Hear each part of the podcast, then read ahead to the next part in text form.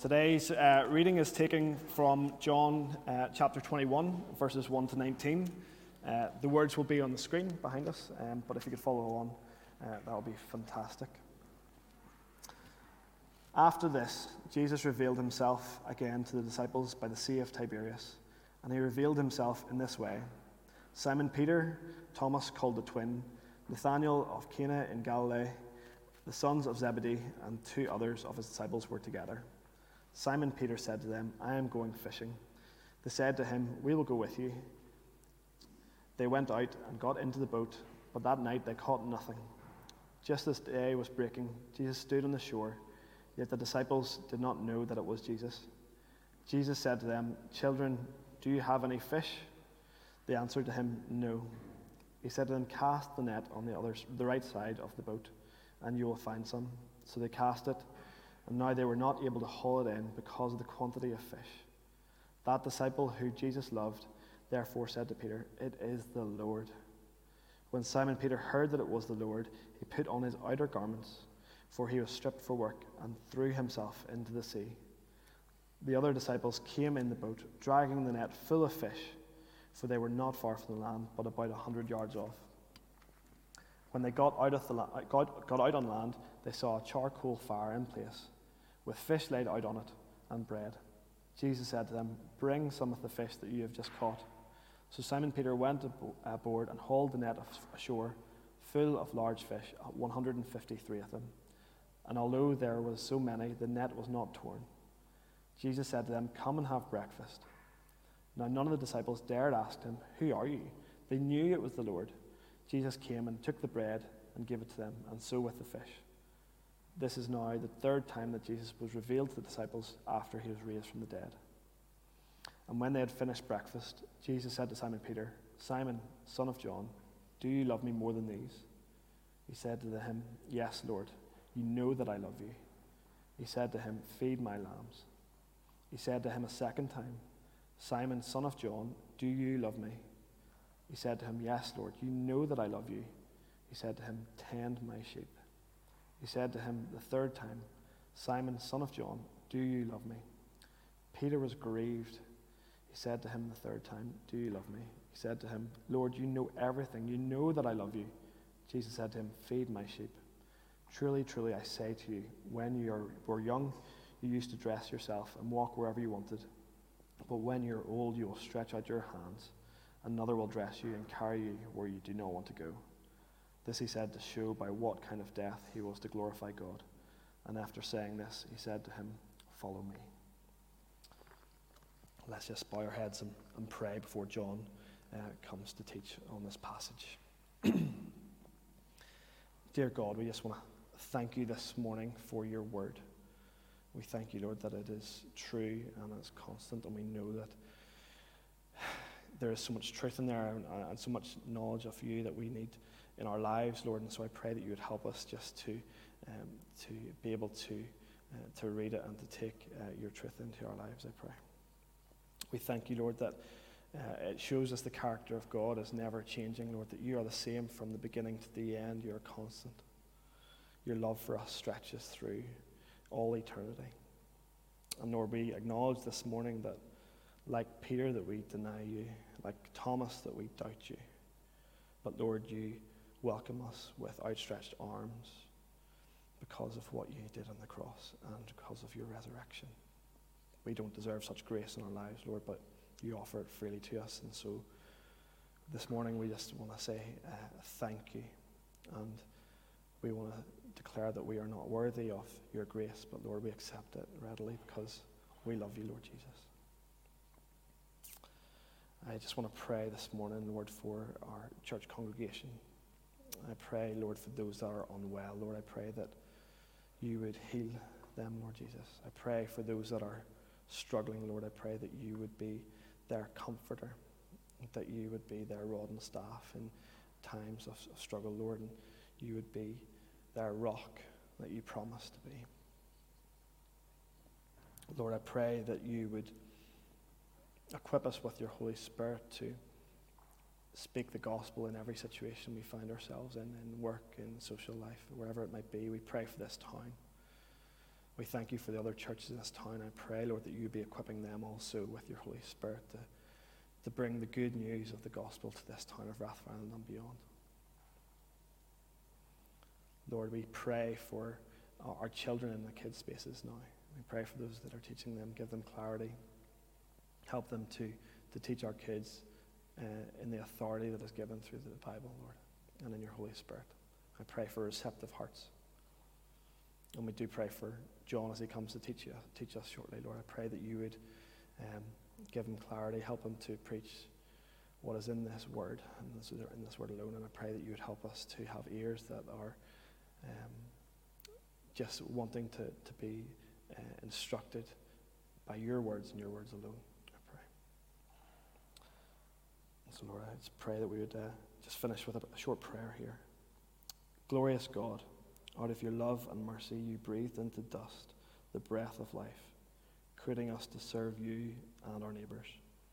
In repentance, restore us to us the joy of our salvation and strengthen us to face our mortality, that we may reach with confidence for your mercy in Jesus Christ our Lord, who lives and reigns with you and the Holy Spirit, one God, now and forever. Amen. Amen. Thanks, John. Morning, everyone. Good morning. Uh, good to be with you today as we are going through God's Word together. Today we are finishing our series in the Gospel of John. Uh, it has been a bit of a journey, but we've reached the end. And next week we'll be starting a series in the book of James. So we're finishing off John's Gospel today.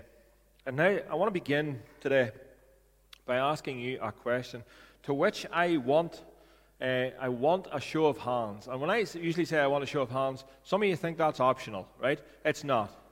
It's I want you to be honest in here, in church. I want you to be honest and, and put up a hand if this is you. Let me ask you a question. Have you ever, or who has ever, let anyone down? Jeff, you're lying. Right? I think it's fair to say that everybody has let someone down. If you didn't put up your ta- if you didn't put up your hand, I'm just going to test you. Have you ever been late to church? Well, then you've let me down. You've let your family down. And most of all, you've let yourself down. No, I'm joking. And with that good deal of guilt poured on you now, I'm going to give you good news. Because we don't know the good news unless we have good weight of guilt on ourselves, right?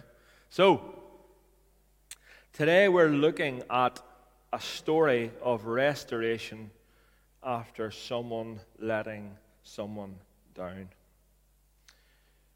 And this someone wasn't just anyone. This is Peter, Jesus' disciple, letting him down. And what we see in verse 21 is Peter, or, or chapter 21, Peter being restored. Jesus restoring Peter to the position of apostle. It's a beautiful story. He begins like this Simon, son of John, do you love me? Do you love me? It's Jesus looking into the eyes of Peter and asking the question, Do you love me? That's a, it's a searching question. Uh, imagine if we were to look into the eyes of Jesus and he was to ask us that same question. It's pointed, it is specific. Do you love me? Bear in mind here that Peter had left Jerusalem. He's gone about a hundred miles north of Jerusalem back to Galilee, where he was from, and he's gone back to his way of life. He's gone back to what he was doing beforehand. He's gone back to fishing. Peter and the rest of the disciples had been following Jesus for three years now, just over three years. They had given up everything that they had known and that they were, they were following, they were giving their lives to follow Jesus. Peter is reportedly thought to be a, a married man, presumably with a family, and he had left that and he had went and devoted his life to following Jesus for three years. Jesus has died and then he's revealed himself after the resurrection to the disciples in the upper room. He's disappeared again, and Peter has gone home, gone back to his former way of life, still in the knowledge, bear this in mind as we go through this, still in the knowledge that he denied Christ three times publicly. Up until this point, nothing has been said to, to, to ease his conscience, nothing has been said to make him feel better. It's in his head that he has denied Christ three times. But he's back. He's back to where he was, his former way of life. You could very easily understand why John, the writer of the gospel, would close the gospel in chapter 20. If you've got a Bible, look at the end of chapter 20. Chapter 20, verse 30. This is how uh, chapter 20, verse 30 ends out this chapter. It says this Now Jesus did many other signs in the presence of the disciples, which are not written in this book. But these are written, and this is the very purpose of the, of the gospel. So, John gives us the purpose of writing his gospel at the end of chapter 20, which we've reminded ourselves the whole way through this series. This is the purpose. But these are written so that you may believe that Jesus is the Christ, the Son of God, and that by believing you may have life in his name. That's the purpose. What a way to finish. Chapter 20, we're done, we're out. Full stop, awesome. Jesus has risen, he's ascended to the right hand of the Father. Uh, we're told the purpose of the book. Just close it up, John, we're done. But no, we have chapter 21. Why do we have chapter 21? Well, God, in His infinite wisdom, gives us chapter 21 for a purpose. Because in this book, He doesn't simply want to tell us about the gospel, but he wants to also tell us what discipleship looks like. What real following of Jesus actually looks like. He wants to tell us what it looks like in person, and what better person to show us that what, what, what real discipleship looks like is failing, fumbling Peter. He could have ended on the high note, but then he shows us what it is to be a disciple. Peter, who had catastrophically denied Jesus publicly three times in the open courtyard during the night of Jesus' betrayal. That's why we have chapter 21. And Peter, in verse 3, says here Simon Peter said to them, I'm going fishing. I'm going fishing. And he's not saying that. Bear in mind what's going on in his head. He's back to his former way of life. Jesus has disappeared again. Uh, he's back to his former way of life, fishing. He's not just saying, I'm going fishing, as in, I'm fed up, I need my head cleared, I- am going just, a bit, I need a bit of space. It's not the lad thing to do, like, I just need a bit of space. Like, if things aren't going well for me, I just, like, it's not like me saying, right, I'm away for spinning the bike. It's not like that. What Peter is saying here when he's saying, I'm going fishing, is what he means is that this is his way of earning a living.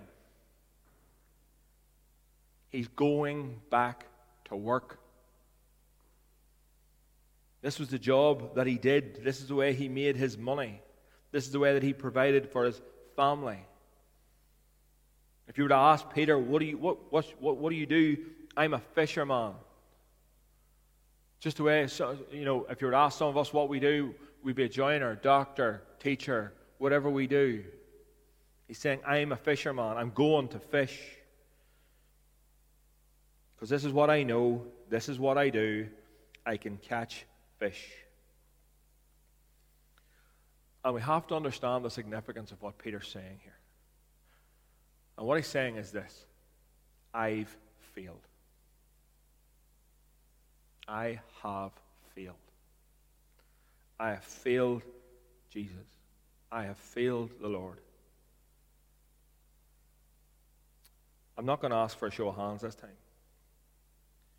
But I'm sure the most of us in the room can identify with that. I'm sure the most of us can identify with what it means to fail Jesus. And I don't mean in just some menial task, but I mean in our discipleship. To, to, to promise Jesus something. Do you remember what Peter promised him? Even though they all fall away, not me. Even though the rest of the disciples will leave you, not me. Who, how, how many of us have, have made a promise to Jesus and said, Jesus, do you know what? Messed up. I'll never do it again. And give us an hour. And we do the same thing all over again. We know what this feels like. But Peter, as I say, just the, the public nature of his fall, to be so brazen in his backing of Jesus and then to fall so dramatically, you know, that sense of failure can cripple some people. If, if we had, some of us, if, if we had done what Peter had done, we would never show our face again. Would not, you know, if we had so brazenly said, okay, Jesus, this is what I'm going to do for you. I say you get up here at the front, and I, I do it every Sunday, so I should know. But this is what we're going to do for you, and, and, then, and then fall. Some of us would never show our face again. Some people would never get over it. Some people would be in counseling the rest of their life. They couldn't get up in the morning, they couldn't get through the day without this crippling, debilitating thought that they had let Jesus down. How could Peter be an apostle? How could God ever do anything with him, considering what he had done? And so Peter says, I'm going fishing. At least I know something about that. At least I, I can guarantee you i am good at that. I know I can go out in the boat and I'll be away on my own, nobody to bother me, nobody to hassle me, and I'm good at it. I'll be able to do it.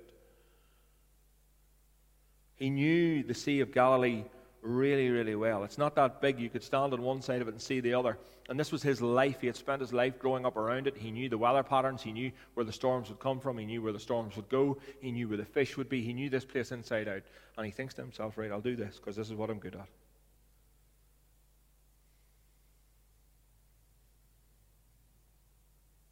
I'm going fishing. As I say, basically what he's saying here is, I failed and now I'm just going to get on with the rest of my life. Put my head down and just get on with it. Maybe that is you. Maybe that is your story.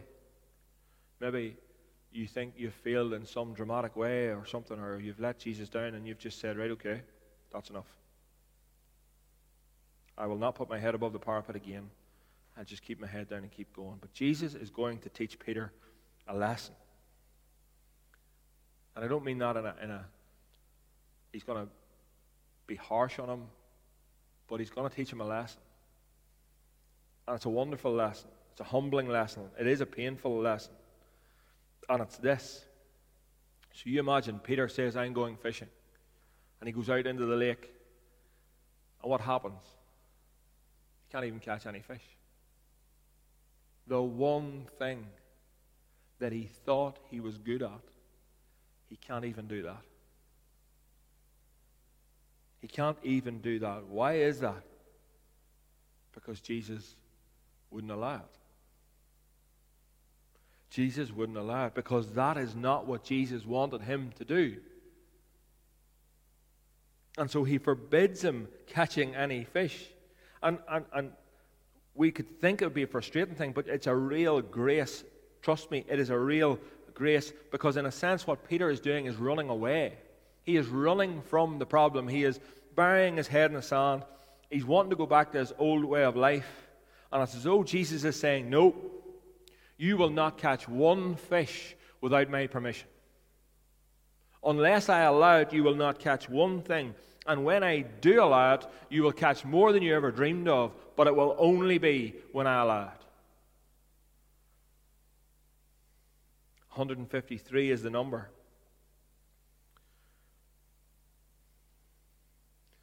But John makes it very, very clear, even as you read through the text, that Jesus is making a point. He says, Bring the fish that you've caught, because we're going to have breakfast. I don't know about you, but if you think about this, if you think about what has happened, you think about Peter, you think about his fall, and you think of all that's happened, Jesus calls them in after the, they're catching this fish, and he says, Bring some fish, we're going to have breakfast. Isn't it a real like picture of the way that God treats us? Come on, lad. Come on. I know you've messed up. Let's go for breakfast. His grace is unbelievable. Side note if I know Cornerstone uh, anyway, I think I do, I know we all love food. And so uh, it's a good indication that there will be breakfast in heaven. All right, that's just that's a side note. Jesus wanted to have breakfast with the lads. I do believe there will be breakfast in heaven. So relax. Don't despair. But if you look at the story, there's an interesting little thing that, that could, could be very easily overlooked that John points out. Jesus says to them, Come in, bring your fish. But what's already there? Look, look, look at this. Look at the story. You, it's, it's a very easy thing to just overlook. Jesus says, Bring the fish, right? So they cast, I'll, I'll, read through. So they cast it, and now they were not able to haul it in because of the quantity. The disciple whom Jesus loved therefore said to Peter, It is the Lord. When Simon heard that it was the Lord, he put on his outer garment, as Peter would do, uh, as he was stripped for work, and threw himself into the sea. The other disciples came in the boat, dragging the net full of fish, for they were not far from the land, about a hundred yards off. When they got out on land, they saw a charcoal fire in place with what? with fish already on it. Where did they come from? It's almost as if Jesus is rubbing it, rubbing it in a little bit on Peter. He's saying, You've been out there all this time, you haven't caught nothing. And I'm sitting here on the beach with the charcoal fire with the fish already on it, cooking. What does this, what does this tell us? This tells us, it, it, it signifies something about God's supply and his governance of our lives it's almost as if he's saying, Peter, listen, you, you've had nothing to do with any of this. I will supply your need, I will provide for you. You have nothing to do with it. Jesus puts these parameters around our lives, and he's, he's saying, Peter, you're trying to run away. You're trying to run away, but I will not allow it. I won't allow it. I've got something for you to do. And I don't know about you, but I find this extremely encouraging. Peter here has let the Savior down. He's let Jesus down. And Jesus is saying, I will not let you run away. I won't allow it. Peter's running back to his former life because he, because he thinks that's going to be the answer. And he, Jesus says, No, that's not the answer. Going off by yourself and having a pity party is not the answer. Every step of the way, Jesus is watching over Peter, putting these parameters around him, saying, I have something for you to do. Even though you've messed up, even though you continually make a mess of things, I love you and I have something for you to do.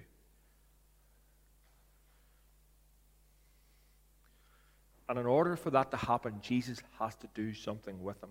And what he has to do with him is humble him. He has to humble him even though we read in Luke that Peter has met Jesus already, there's still humbling to be done in the life of Peter. Jesus is about to do that humbling. It's beautiful the way that Jesus sometimes just pricks the balloon of pride and just humbles us. It reveals how small we are. It reveals how we can do nothing without Him. Peter couldn't even catch fish without Jesus.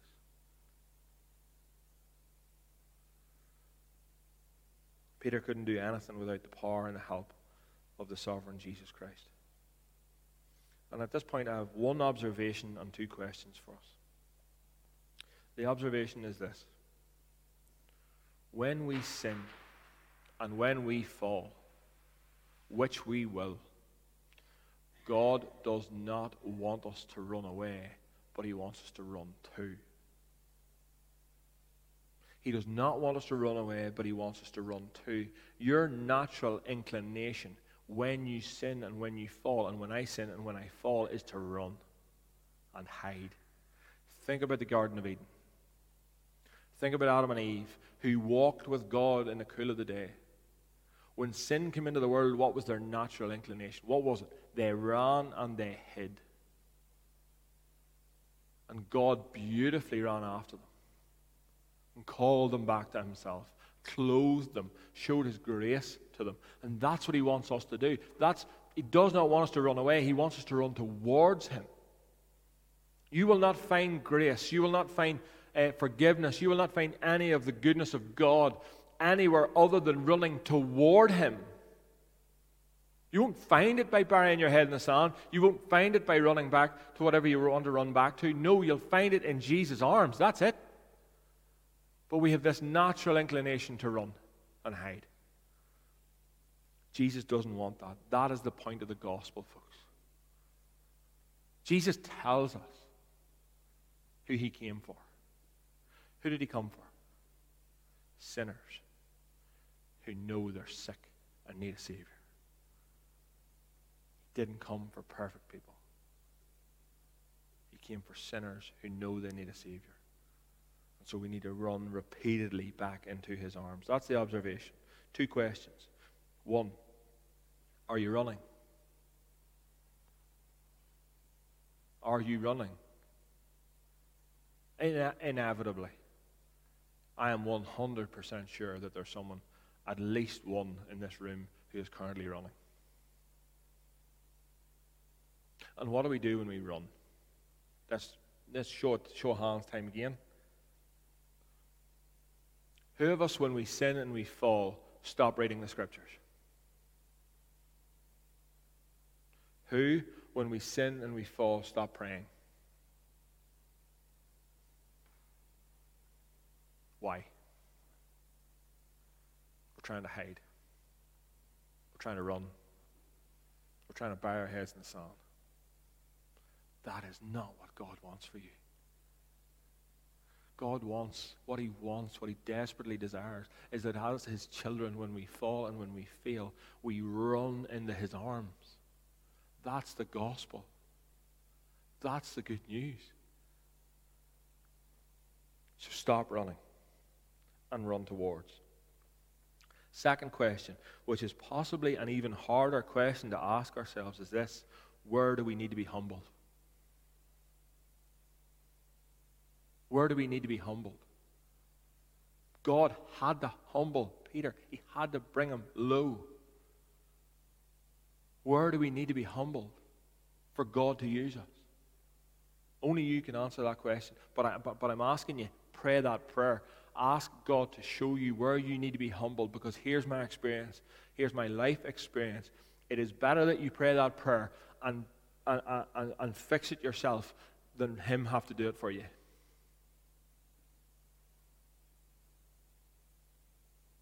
It is a lot less painful when we pray that prayer, we get an answer. He shows us where we need to be humbled. We repent of that and we turn to Him in faith rather than Him have to do it for us.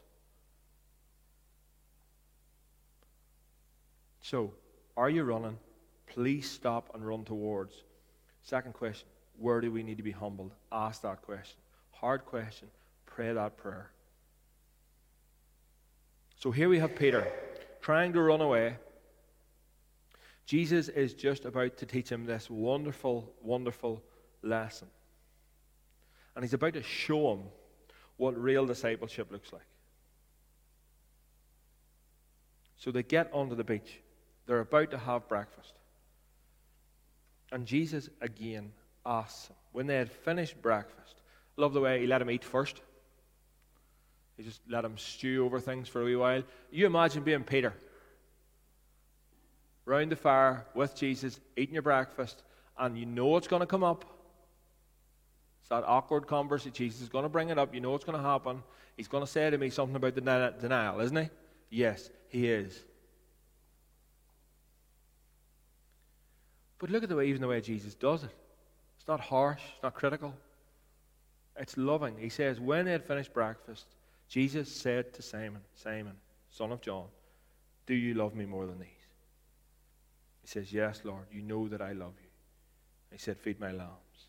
He said to him a second time, Son of John, do you love me? He said, Yes, you know that I love you. He said, Tend my sheep. And he said a third time, Simon, son of John, do you love me? And you can, you can sense Peter getting irritated. you can sense there's a bit of like, why do you keep asking me these things? Why do you keep pressing? Why do you, why uh, you, I've told you the first time. Would you not, if I've told you the first time, surely you're going to take it the second time. No. You're going to, and it's as if Peter, it, it, Peter, it says here, was grieved when he said the third time. And you can sense that irritation. But, but, but sometimes, I think, like us, it can take a wee moment for the penny just to drop. Like sometimes, I said in the first service, I'll say it again.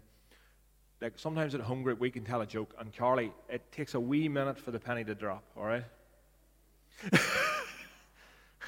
you can see it in her eyes, literally. You can see it. We'll tell a joke, everybody else will laugh, and Carly will be like, oh, God, God, no.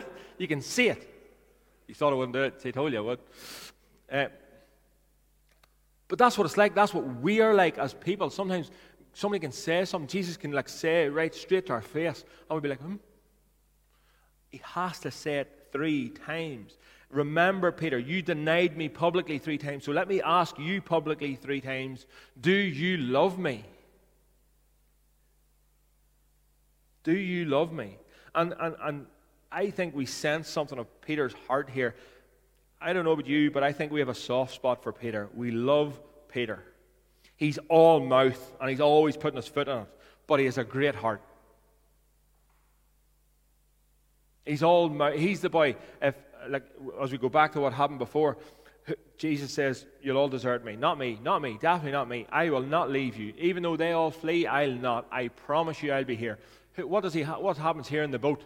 Big fella jumps off the boat. He literally, he is stripped for work, puts on the coat, jumps into the water. That's Peter. We love Peter. He's not like the Apostle Paul. I'm not saying we don't love the Apostle Paul, but Paul is a different character. Paul's like black and white. I'm right. And, he's right. Peter's the sort of guy you'd love to go for a coffee with because he's like us. He's like, yeah, you're messed up, I'm messed up, we can have a chat, it'll be brilliant. Paul, on the other hand, would just convict you. Paul would be like, you have to lay down your life for Christ. I know that, Paul, but I don't want to talk about it right now. I know you're right. So, Peter, we love Peter. And we see something of Peter's heart here when he says, You know I love you. And, folks, this is what real discipleship looks like. This is what it looks like. I love you, Lord. I love you. But boy, do I mess things up. I love you. But I know I mess up. I love you, but I know that I can let you down. And it's this tension of the spirit and the flesh that the Apostle Paul will talk about later. And it's this tension of the spirit and the flesh. Sometimes the spirit wins, sometimes the flesh wins. That's what discipleship looks like. And we see it in Peter. I love you. But yes, I mess things up. But what's the evidence of Peter loving Jesus? What's the evidence? Jesus says to Peter after he, after he gives him these three instructions, He says, Do you love me? Yes, Lord. Feed my lambs. Do you love me? Yes, Lord. Tend my sheep. Do you love me? Yes, Lord. Feed my sheep. What Jesus is doing here is he is reinstating Peter to the position of apostle. What he's doing is reinstating him to the position of pastor. He's calling him to lay his life down for Jesus. And the evidence of this is Peter's sincerity in stating that he loved Jesus. And look at what Jesus says to him in verse 18. Truly, truly, I say to you, when you were young, you used to dress yourself and walk wherever you wanted, but you, when you are old, you will stretch out your hand, and another will dress you and carry you where you do not want to go. This he said to show by what kind of death he was to glorify God. Peter, as I said last week, uh, goes from this point to Pentecost to preaching a sermon to 3,000 people, and 3,000 people coming to know Jesus. Like, he would then go on, as tradition would tell us, to literally give up his life for Christ. He was to be crucified upside down outside the city of Rome because he did not want to be, he didn't feel worthy enough to be crucified the same way Jesus was. And this is what Jesus told him would happen. He literally gave his life up for Jesus, for the gospel.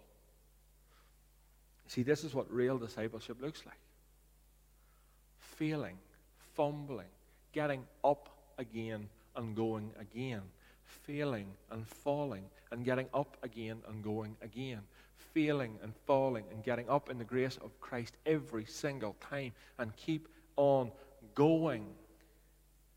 Don't stop. Don't stop. Don't let failure stop you. Don't let condemnation stop you. Don't let the fear of man stop you. Stop you stopping you. This is what the gospel is. This is what discipleship looks like.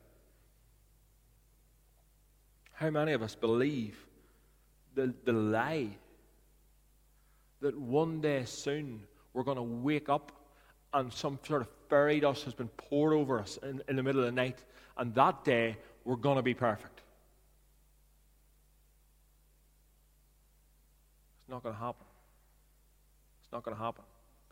Your life of discipleship, my life of discipleship, will be one of falling and failing and getting up again in the grace of Christ and going again. It's just the way it is. It's just the way it is. But what is our responsibility as we, as we move away from the restoration? So the, here we have gloriously Peter restored. Peter is restored, called, sent by King Jesus himself. Right? You would imagine in that moment, you would think Peter would be thinking to himself, This is unbelievable. I cannot believe he has, he has called me again. He's given me this job. I cannot believe how gracious he is. I, it's just unbelievable. His grace to me is uh, uh, outstanding. I can't believe it. You would imagine that would be what's going on in his head. And I didn't get the readers to read verse 20 through to the end of the chapter, but now I'm going to read that for us. And look at what Peter does, right? Look at what Peter does. You would think that would all be going on in his head, right? You'd be thinking, unbelievable, brilliant, I'm back in. I'm back. Fishing over again, thankfully. I'm back. This is what he does. Peter turned and saw the disciple whom Jesus loved following them. By the way, side note, do you not just love the way John uh, talks about himself? Do you, know, do you notice that throughout this, especially this chapter? John talks about himself as the disciple whom Jesus loved. Stuff the rest of them. I'm the boy. Like that's like me getting up and saying, John, the elder that Jesus loved compared to the other two. I, I don't know, but I find some comfort in that, that John, the writer of the gospel, was a bit like off too. He was. Look at Jesus, or Jesus, or no, hold on, where am I? Peter turned and saw the disciple whom Jesus loved following them, the one who had also leaned back against him during the supper and said, Lord, who is it that's going to betray you? And Peter saw him, he said to Jesus, Lord, what about this man? What about him? Immediately, Peter forgot. He just lost his mind and thought, right, aye, that's all right, I'm back in. What about him? Focus on somebody else for a minute. Focus on him. What about him? Jesus said, look at Jesus' words. If it is my will that he remain until I come, what's that got to do with you? You follow me. You follow me. So the saying spread abroad among the brothers that this disciple was not to die, yet Jesus did not say to him that he was not to die, but it is, if it is my will that he remain until I come, what is that to you?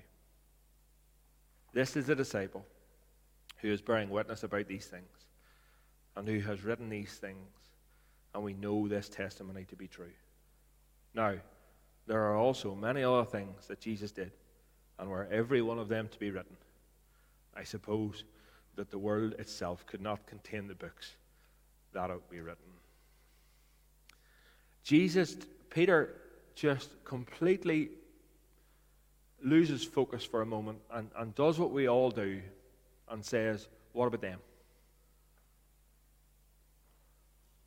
He has literally just been restored. And he loses focus and he says, What about them? And Jesus says to him, All that you should be concerned about is following me. Your focus should be on following me. Don't worry about anyone else. Don't worry what they're doing. Don't worry what they're saying. Don't worry where they're going. Follow me.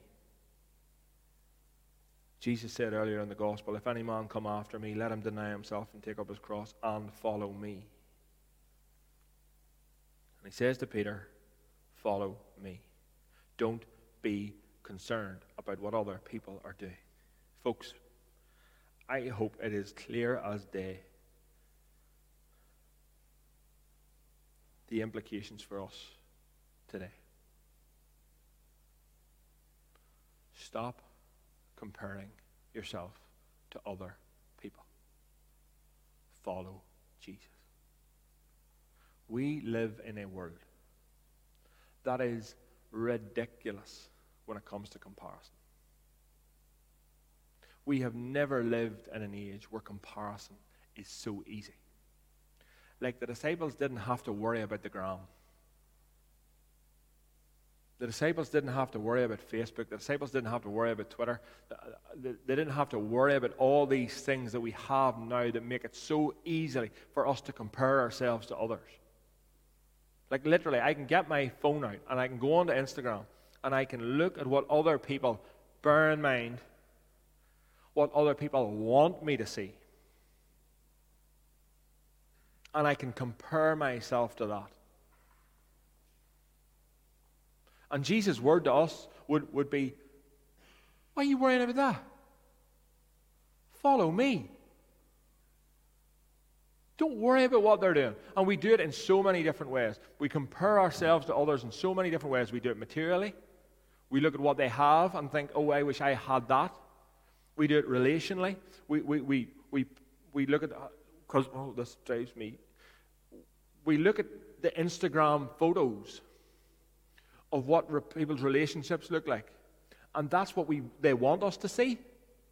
Like literally, they're cutting that out of each other two seconds before they take the smiley photograph. Like, because that's what they want us to see. That's what you want. That's what we all want to see.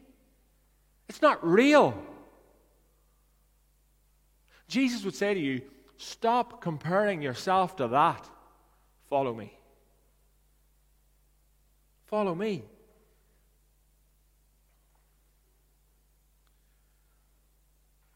We do it so many ways. We even do it, as I say, materially, relationally. We even do it spiritually. I'm not as holy as they are. Do you, do you think Peter might have had an issue with that? No. Do you think Peter might have been the one thinking, well, do you know what? I'm not the disciple that Jesus loves. And Jesus says, don't you worry about him. You follow me. And so, what I want to say to us today and this is not, this is not, I, I love the gram, all right? I'm as bad as everybody else. I love the gram, love Facebook, love Twitter. It's out there, all right? I don't love it, but I'm on it. And it's not a criticism. But what I want to do is take the weight off and say, stop comparing yourself.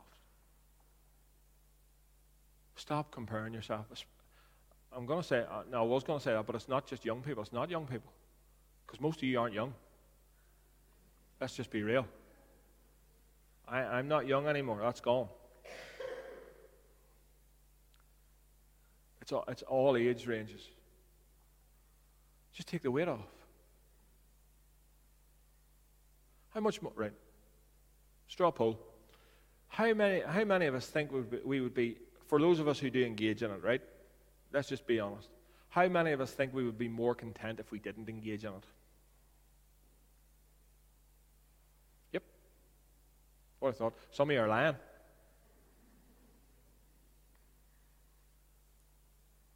Stop comparing yourself. Do you know what? Do you know what? Let's just be honest. Jesus loves you.